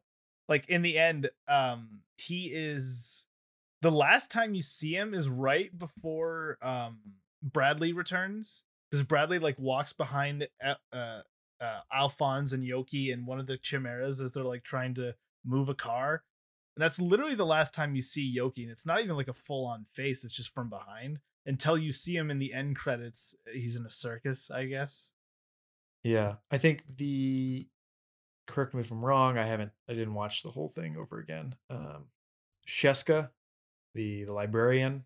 I think she drops off. She's one of the only other Oh, named yeah. characters Yeah. who appears in multiple episodes that doesn't make a return in the finale. Which it, it's hard to to give everyone. that's the thing is that there's a lot of uh, just completely dropped subplots and characters but they're doing so much and juggling so many characters and i'm just amazed at how many of these characters actually work that i don't care if some of them don't. And that's why i think there's so little to say as far as like criticisms about it and why it's so lauded and highly rated is because i feel like there are so many if you were to just shift the focus to any one of these characters it becomes a completely different story you have so many different relationship dynamics and goals and like objectives between all these different characters that there is something that you're going to like regardless like i think my favorite part of the my favorite like relationship in the entire like series is um uh, mustang and hawkeye are Mhm. kind of my favorite. like character dynamics, I love those two. And just even if you if if it wasn't about the Elric brothers and it was just about those two, that is a completely different story, but it is equally as engaging because they have throughout the course of this whole show, they go through this one big arc. These things, Mustang's like quest for power, and Hawkeye's sort of like um uh, coming to terms with what she did in the Ishvalan War. All that stuff is interesting, and everybody gets something like that. and it's all like it's sprinkled in. Like you never get too much. It's never it's you Too never go through the show and like, oh, this is a Winry episode or this is a Mustang episode. It's constantly happening all the time. one episode. The there's only one episode that is like, oh, that is that episode, and it's oh, that's Hohenheim's backstory episode. Yeah, okay, yeah. and that's the only time the uh, the the show takes a specific diversion towards one Yeah. character. The, is that the same episode where he's around the fire? No, that's just like a No. recap episode. You're talking about the one where we see the origin of dwarf in the bottle homunculus. Yeah, okay. Yeah. But even then, that's like you get the entire context for this whole s- conflict in one episode, so it's fine. I get it. And like it waits, it waits till season four to give you Yeah. the the the critical like backstory, like to explain. It, it is a really well paced thing. I think I've mentioned this before on the podcast that that's like one of my big, biggest selling points is that over like 73 episodes, it's so the information, the way it kind of doles out, tells you about the world, about the characters, about the plot, is so well doled out throughout the entire thing. Like there's so many like moving elements that like when you think about how you you are slowly introduced to the villains, you don't actually meet the main villain until the beginning of season three, and then you don't actually get important key backstory until season four. You don't actually even really know what the main villain is trying to do until he does it. Spoiler alert. God. Yeah, but it's funny because the beginning of this series, like the first two seasons, they're kind of similar to Cowboy Bebop, where it's serialized in general, but they have episodic little like a B- uh, beginning, middle, end stories within these episodes. It's still a one big story, but in the, in the beginning, when the focus is more about them getting their bodies back, there are little like the episode with the girl and the dog, the famous one, whatever. Oh yeah. uh the episode where they have to stop that like priest who's taking control over the Mm, oh, town yeah. or whatever. Then there's the episode where hughes gets murdered. They have those little episodic things. So well sorry that happens at the beginning that uh, that's another one of those things also, where, but it's a spoiler. yeah That's- no you're right um one of those things uh, quick side note is that you know how when you you finally see something that you've been wanting to see for a long time and you just start to see references to it that you didn't realize were reference to it before whatever Mhm. I've seen that like video, the bad day for rain video so many times. And I I I remember it so fondly because I think I didn't even know what this was and I knew it was a great little scene. And I wish you could have seen my face when I realized that that was in this show because I'm like, he really does look familiar. And then they have the funeral. I'm like, oh God, is this it? And then it happens. And I'm like, oh, this is it. I'm glad we're we're talking about Colonel Hughes because R.I.P. But he is Yeah. he's like the wholesome heart of the show that has to get killed off in order to like move the plot into uh into gear. but that's the thing is you never feel like his death they forget about it like the two things that come up a lot are hughes and the girl the girl and the dog. That shit comes up a lot. Hughes's death kind of gets resolved in the second episode of season five, where Envy is eliminated. Eliminated. And doesn't like that- that's kind of the the end result of that being tied off. And but girl and her dog, Alexander and olivia Alexander's the dog. oh No, the girl and her dog. No, I'm, I can't continue. I'm sorry. also quick side note we should mention that one of the things that i think really helps this is that the the breaks in each episode are just title cards with various characters which i enjoy i enjoy that whenever it goes like a commercial break and they just go full metal alchemist and they'll show you like a picture of Nina. somebody That's it. Alexander and Nina. oh okay She gets mentioned very briefly. You have to be listening for it, but she does get mentioned in the second to last episode.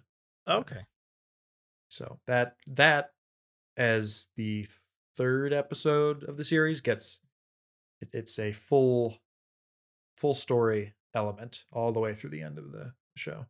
so okay i said my it's, it's really hard to pick favorite characters because they're all great my my single like favorite character is probably alex louis armstrong.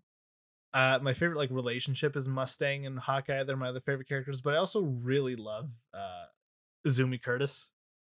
She's also one of my favorites. Her, and sig just have the most wholesome relationship i It's think. relationship goals. it's just cute. It's cute.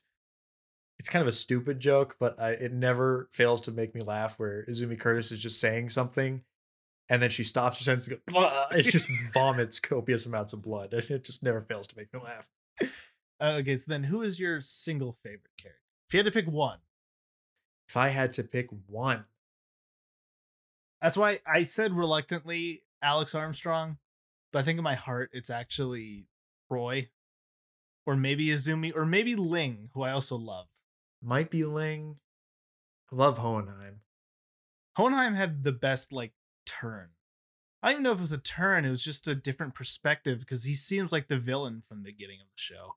But towards the end, you kind of really understand who he is, and he's just a goofy dad. And spoiler alert: his his ending scene got me. That was just ugh, that was hard to watch. Not hard to watch, but like euphoric, I guess.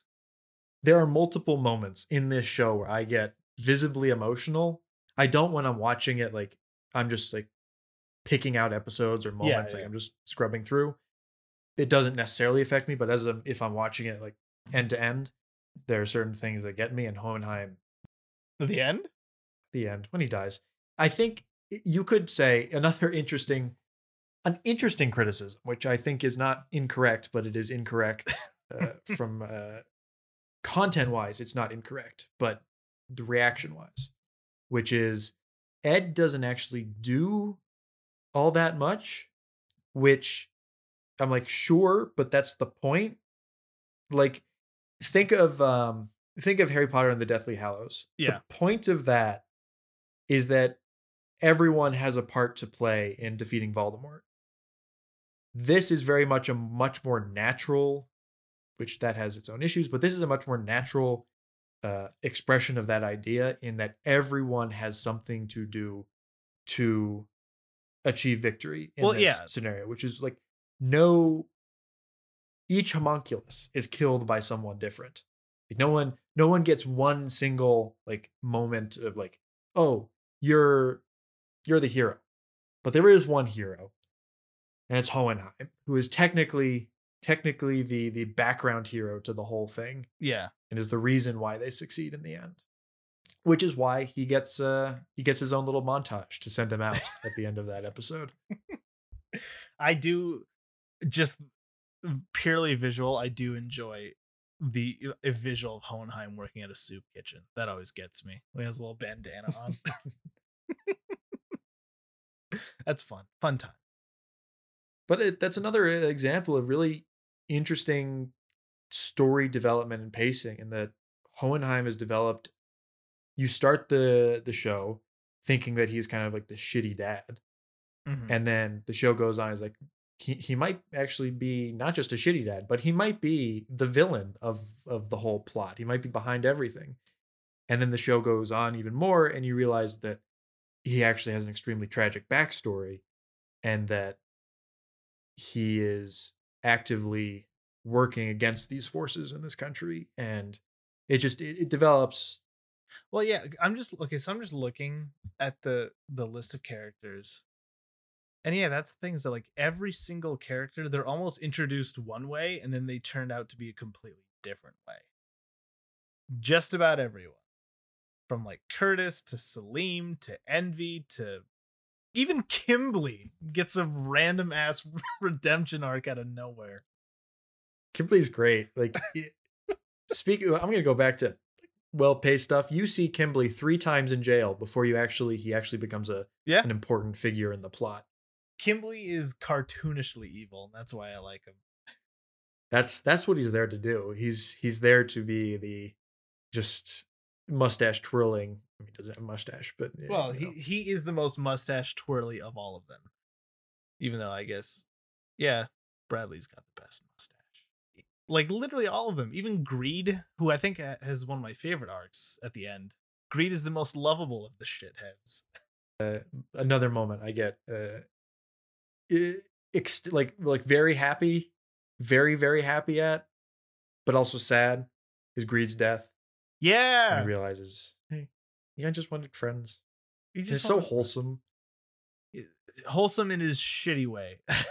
In in a show where uh the main villain is trying to literally uh, murder a country of 50 million people. You know, you just have wholesome moments where someone just realizes they just need friends. they just wanted friends the whole time. And the fact that that works is wonderful. and I, and I love that Greed is like he's under the impression that everybody's working for him and no one really thinks that that's fun.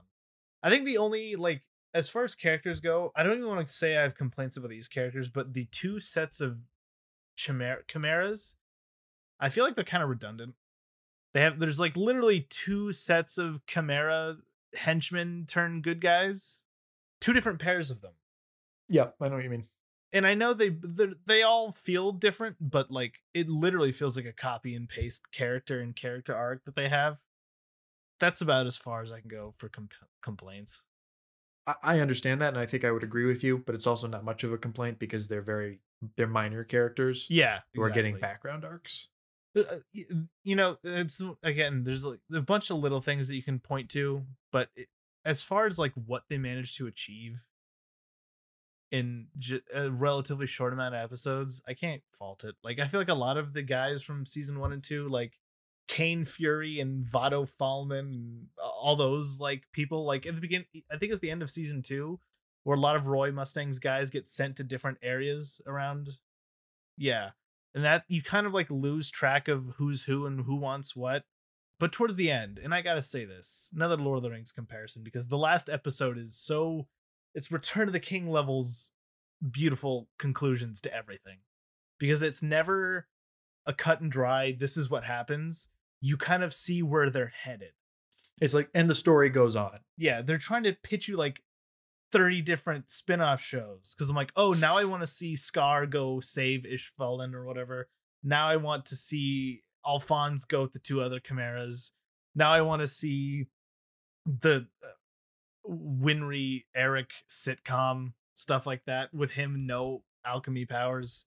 And they just allude to a lot without definitively stating. I think one of the best moments like as far as not concrete conclusions but just enough is when i don't remember his name but he's the soldier of roy mustangs that loses his legs. Havoc, Jean Havoc. yeah jean havoc where we know what's going to happen in that great little scene where you don't even see his face. He just gets a call from roy's working at a little general store and he says you need you in central. Why i'll explain when you get there. You don't know. You don't know. You don't see what happens but it's a nice little bit of closure.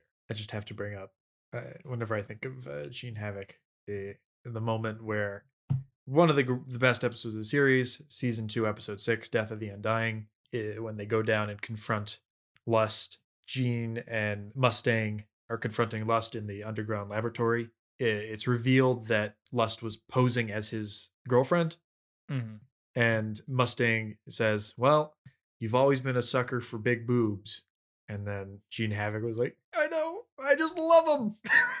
and it goes into like that super stylized anime, and it's just so over the top. Well, it's great. but yeah, they they are background characters, but they do they come up they, throughout the the narrative, and you kind of lose them when they get sent off. I feel like that's kind of the point. Uh, yeah because your your anchor character is Mustang. It's not necessarily them, um, but they do come back uh, during the siege of Central. it's almost like uh, those characters get replaced with Olivier and her soldiers mm-hmm, mm-hmm. uh, because you know people come and go, and I understand why because you can't you can't consistently be keeping track of all these characters at the same time because as the show goes on you get more and more and more and if you were to hold on to every character by like season 5 nothing would get done because you constantly be having to remind other people of these characters. And you know even the characters that they just forget about they come back in the end and they get a little closing arc and can't complain. And there's again like I, i'm looking at all these characters and i can't see a single one i don't like. Yeah none. I mean i will agree that like frodo edward is kind of comparatively the mo- the least interesting. But man at the end you know him and winry outside that train station that gets me that's cute. It gets me. The end is great. Yeah. buccaneer lan fan all of ling's guys. So here's my question. We are. I feel that the spoiler warning has already been long Yes. past uh, given. Well, yeah. no, no. We're officially. I'm going to ask. I am personally curious uh, about your reaction to the. I'll call it the the climactic four episodes where, like, what was your reaction when when f- essentially father wins? okay that you know how i told you that there's like a lot of times that this show just sort of introduces new plot devices or new techniques to kind of get themselves out of a bind. When Mhm. father wins i'm thinking okay there's no way that that's just how the show ends. And then when hohenheim starts talking about his reverse transmutation circle that's like the biggest example of but writing you know this but this and this and this or whatever where it sort of feels like it comes out of nowhere. It's not necessarily, and I don't even necessarily understand what he did. It is technically set up. You do see Hohenheim Yeah, it traveling and putting his his philosopher's stone throughout the the country. You don't know what it he's did doing. not feel out of nowhere, but it wasn't necessarily the most satisfying counter to this conflict. Um, but I do think the the I don't know, it's not the best implemented or the best written like dire consequences, but the emotions that you feel when it does happen is enough. Because you know, you see everybody tertiary characters that you haven't seen in a long time. We cut to them like dying. It's effective. Um, it's a lot better than something like, you know, Thanos winning and the way that they fix it is by time travel. it's comparable. It's similar in that regard. Um, I think the stakes feel big enough for what it what it needs to do is raise the stakes even more. It accomplishes that. You can argue how effectively and efficiently it does it. It doesn't do it so poorly that it bothers me, but it's not perfect by any means. It definitely ups the stakes and makes the the last battle a lot more I don't know, personal, I guess. Just everybody shitting on father. It's a great little band together moment. And I think that's the important part. Actually, I was, I was looking. I was thinking like, okay, how do I put uh, all of this into like because there's mini arcs throughout the the whole series. Like, how many of these mini arcs are there? And there's there's about fifteen of them. And it's like, what do I call this mini arc? Well, I'm gonna call it Endgame. Obviously. what else do you call it? It feels very much like uh kind of like Infinity War and Endgame, except better. But you know, that's just Yeah. me. Uh, I agree. I don't know how much you've you've looked into or read about the the series, but did you did you pick up on the the ironic deaths of the homunculi? No. So Sloth dies because he's too lazy to lift himself off of the spike. Lust dies at the hands of a hot guy. Gluttony dies by being eaten himself. Envy Who dies gluttony? because envy. Gluttony's the big fat one, the dumb one. I know, but who who kills him? Winnie the Pooh. Oh, pride. Pride eats him. Oh, okay. Yeah. Envy is uh, realizes how much uh, he actually wants to be like a human, so commits suicide. Uh, pride is defeated when he gives up his pride and tries to take a human form. Wrath dies peacefully, and greed dies having finally understood and at peace with his own desires. Yeah. Also doing a selfless act. Yeah, yeah. Uh wait, hold on. Are you saying the guy who voices Gluttony in the English version is the guy who voices Winnie the Pooh? No, no, it's just the character Oh. looks like a giant evil Winnie the Pooh. No, he does. He does. I was about to say that that alone might get me to watch the English version. I feel like there's a lot of things like that that if I, you know, watching it again, knowing where it goes, I can pick up on it. But yeah, it's it's neat. I love all the homunculi. Yeah, they're great. Although the one that I think the one homunculus that borders on annoying is gluttony. I'll say that. Gl- Gluttony's just dumb, which is the point, kind of. He's dumb. His design's dumb. Oh, I, I Um, like him. Another thing that this sh- this show does great is that it it managed to be horrifying at points. Like there's some genuine creepy body horror in this. And one of them, like when gluttony turns into a big mouth in his stomach, that's terrifying.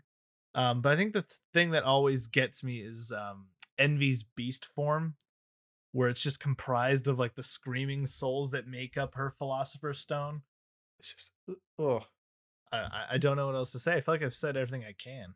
My my summarization of why Full Metal Full Metal Alchemist Brotherhood is probably, if I were to put it on my favorite movies list, which I won't, and if I do that, I also have to put uh, Twin Peaks on there, so it it Okay. opens up a Yeah. a portal of. I, I, I was just about to say Full Metal Alchemist shouldn't count, but I do have Twin Peaks as like my number four. So which is fine. I mean, it's it's entirely personal preferences to like, yeah, you want that. But it, it, if I were to put it like ranking TV shows and movies all together, it, it's most certainly in my top five favorite things of, of all time media storytelling stuff. Mostly because it is it, it feels dark and mature, but it is also has the wholesomeness of Paddington 2 at times.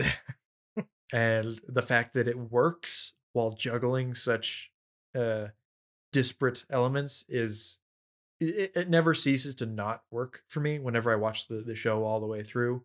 I, I am always getting emotionally invested in it. Uh, as somebody who writes a good amount, I just don't even understand how somebody could do this.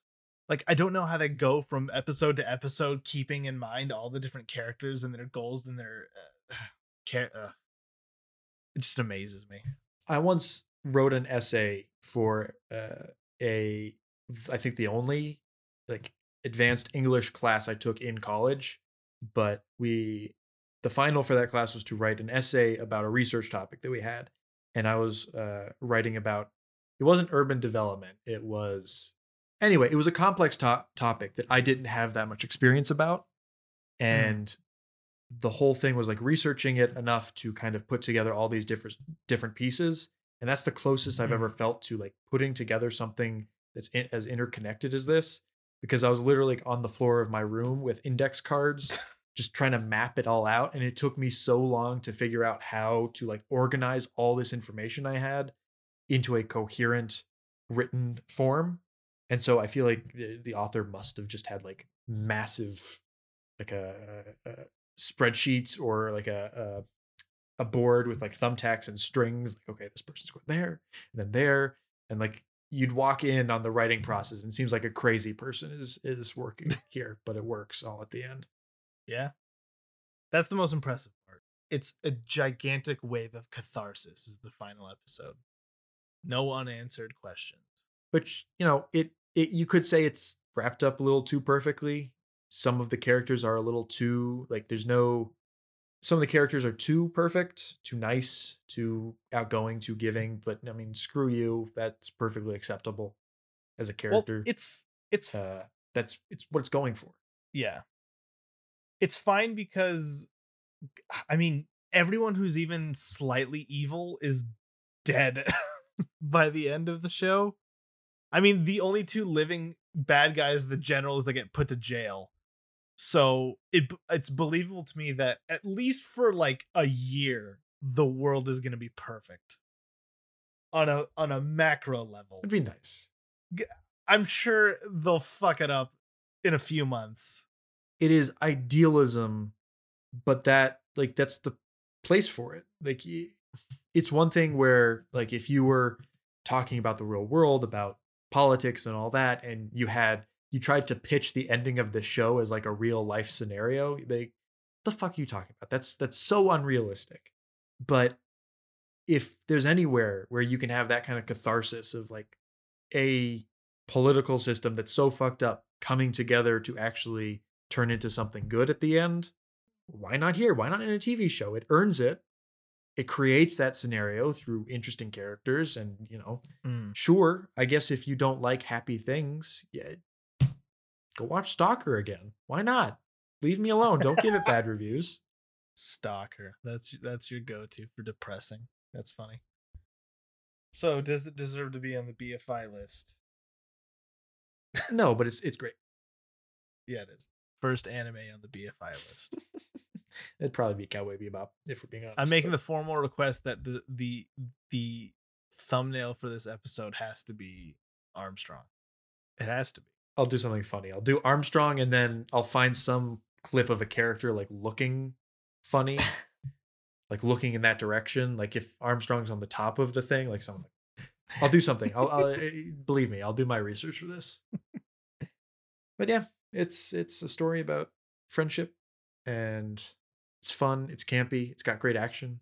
It can be a little dumb but that's kind of that's the charm uh it's very anime-y it's got the tropes like visually it does strange things sometimes but i- i- it is narrative over form like if if ever there was something where like the narrative and the characters are so great you don't even if you don't like anime, I think you could potentially get into this one, and that I think a lot of people have said that before. But Oh, let's let's also just point out that animeisms, there's some bad ones, like random hypersexualizations. Um, the anime reaction sound, which is something that I fucking hate, where characters they they react like normal human beings would do, but they make this weird little gasping sound when they do, which is just weird. But also, there's some great food, so that's a solid animeism. lastly, it's philosophical. So Yeah, well, there's that. He does swallow God.